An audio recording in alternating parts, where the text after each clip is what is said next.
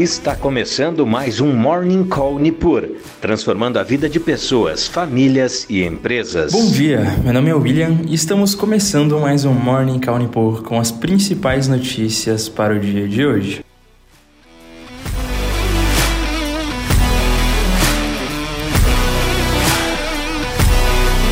E nesta terça-feira, os mercados mundiais amanhecem negativos, com investidores se preparando para o início da reunião do Federal Reserve, o Banco Central dos Estados Unidos. Os agentes de mercado esperam um aumento de 25 pontos base amanhã, mas monitorarão de perto os comentários da autoridade monetária em busca de pistas sobre o quanto mais o Banco Central americano pretende aumentar ou quando planeja parar com os aumentos e, quem sabe, até cortar juros.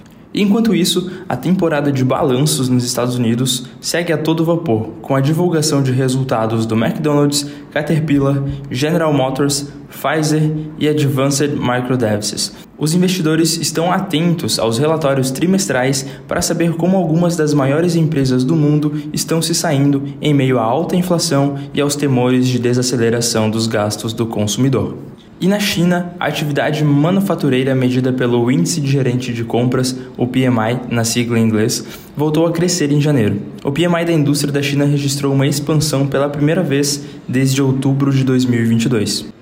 E aqui no Brasil, a temporada de resultados ainda está ganhando tração.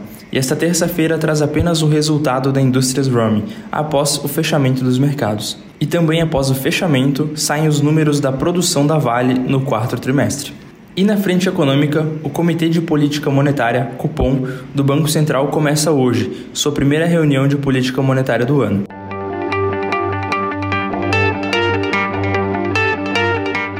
Passando então por desempenho de bolsas globais, os futuros dos principais índices americanos operam em leve queda, entre -0,26 e -0,47, com investidores cautelosos e atentos ao início da reunião do FOMC, que começa hoje, para o Banco Central americano. E a Europa segue na mesma direção, com os investidores também cautelosos e os seus principais índices operando entre -0,13% e -0,65%. Ponto de destaque na Europa é que o PIB da zona do euro subiu 0,1% no quarto trimestre do ano passado, acima do esperado. O consenso previu um recuo de 0,1% na comparação com o trimestre imediatamente anterior e uma alta de 1,8% na base anual. E o sentimento de cautela é no mundo inteiro, e a Ásia também fechou seus mercados no campo negativo no dia de hoje, com seus principais índices caindo entre -0,39% e -1%. E no campo das commodities, temos o petróleo operando em baixa, refletindo alguns temores quanto à desaceleração global. O Brent está sendo cotado a $84, com uma queda de 1%. E o minério de ferro na bolsa de Dalian teve uma queda de 1,31%, sendo cotado ao equivalente a $128,16 por tonelada.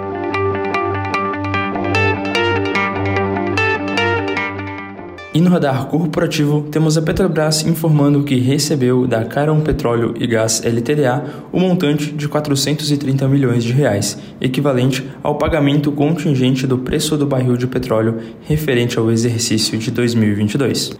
E a Copel concluiu ontem a aquisição dos complexos eólicos Aventura e Santa Rosa e Mundo Novo, no valor atualizado de R$1,7 bilhão.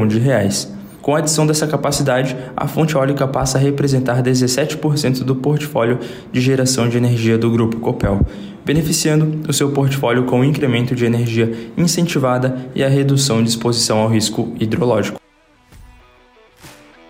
E essas foram as principais notícias desta terça-feira. Agradeço a sua companhia e bons negócios. Você acompanhou Morning Call Nippur, transformando a vida de pessoas, famílias e empresas.